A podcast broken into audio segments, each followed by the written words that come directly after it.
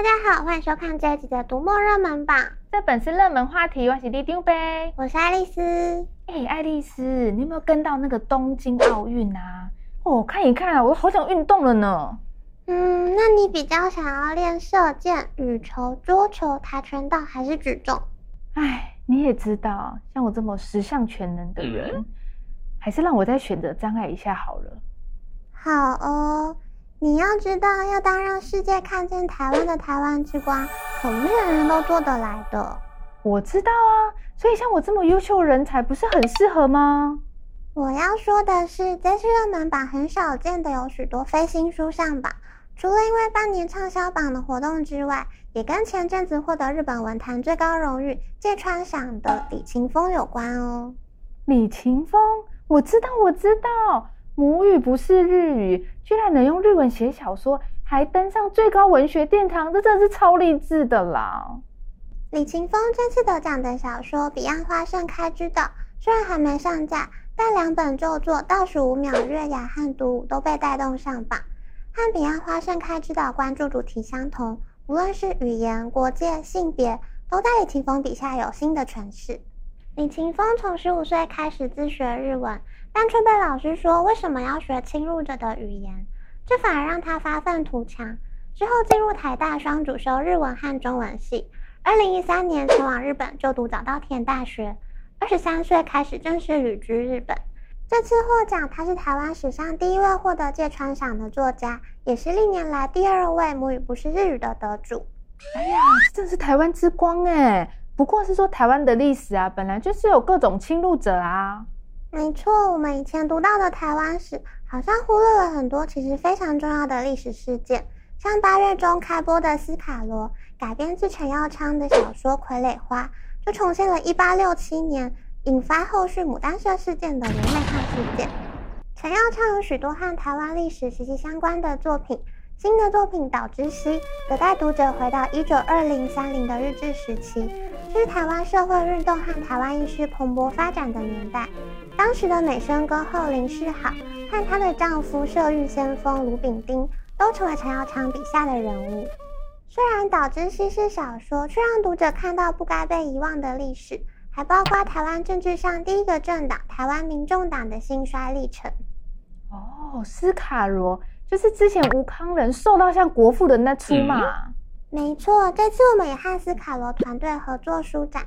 精选一系列台湾地理、历史、文化书籍，让读者一边追剧一边看书长知识。大家跟着里长伯多了解一点台湾的历史，也可以成为台湾之光哦。你这么一说，我想到这次榜上还有日本神人及学者小笠原欣幸的台湾总统选举，他曾经在二零一六、二零二零年都精准预测选举结果。这本书全面分析从一九九六到二零二零年的七次总统选举，包括我们选前常听到的弃保效应和各种选举策略的观察分析，从造市场实地勘察到民调统计数字，很适合你这种对选举似懂非懂的少女哦。诶，谁说的？好歹我也是服务处比掌握民意的庄脚好吗？更何况我还有神算功能呢。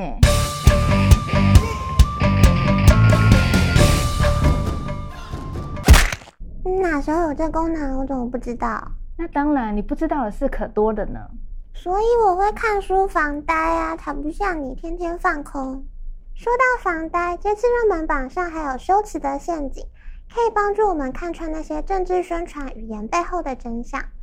政治宣传包装的话术，在民主国家会造成的问题，其实比集权国家更多。因为身在民主国家，我们常常觉得自己是自由的。反而更难辨识那些被修辞包装过的谎言，和那些假民主之名却被用来掩盖不民主的手法。真的，现在政治诈骗真的超多的，一不小心就赔上我们的选票、捐款和热血。特别是假新闻泛滥的现在，我们更需要具备自我思辨、批判思考的能力。报道者副总编辑刘志新的新书《真相制造》是近期卖得很好的社科书，讲的就是在社群网络发达的现代。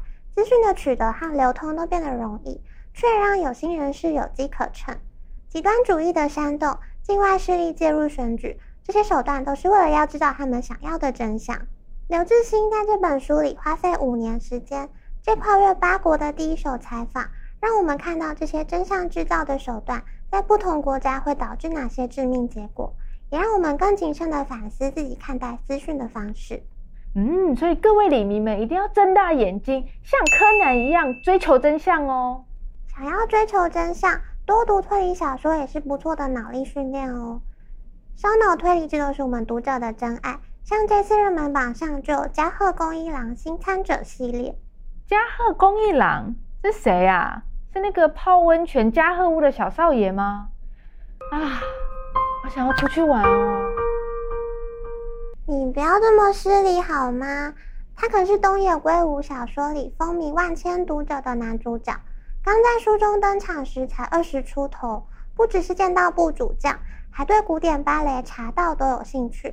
更重要的是，他是坚持搜查真相的名侦探。这系列过往出版就累积广大读者，这次由独步文化重新包装上架，一口气收录十本精彩推理。哦，原来是这么十项全能的帅气主角啊！好啦，真是失敬失敬。好啦，算你还有一点自知之明。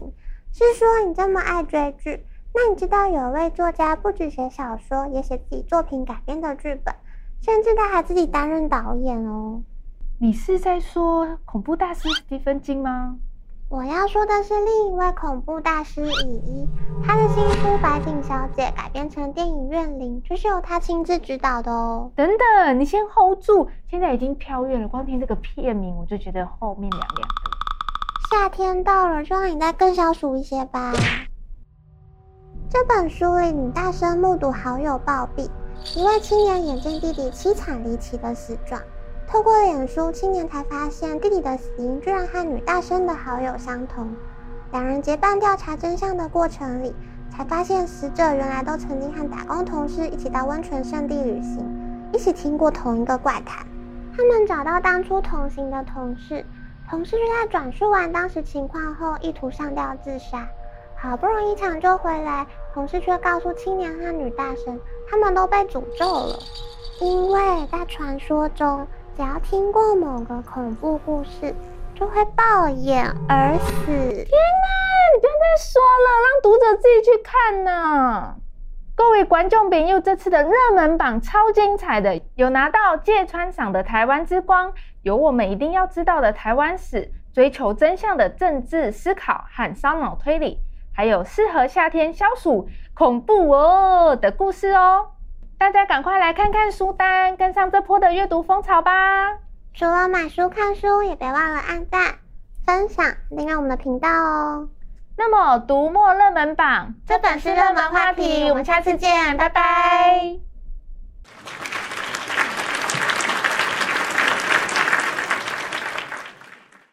爱丽丝前阵子追奥运转播啊，哦，我真的是看了心脏病都要发作了，是吧？我觉得运动员不只有天分。精神训练，连心理素质都要很强大。你看，我也是啊。身为里长伯，我要面对李明，我的心呢就跟铜墙铁壁一样强壮。确定是心吗？我以为你是要说脸皮耶。爱丽丝。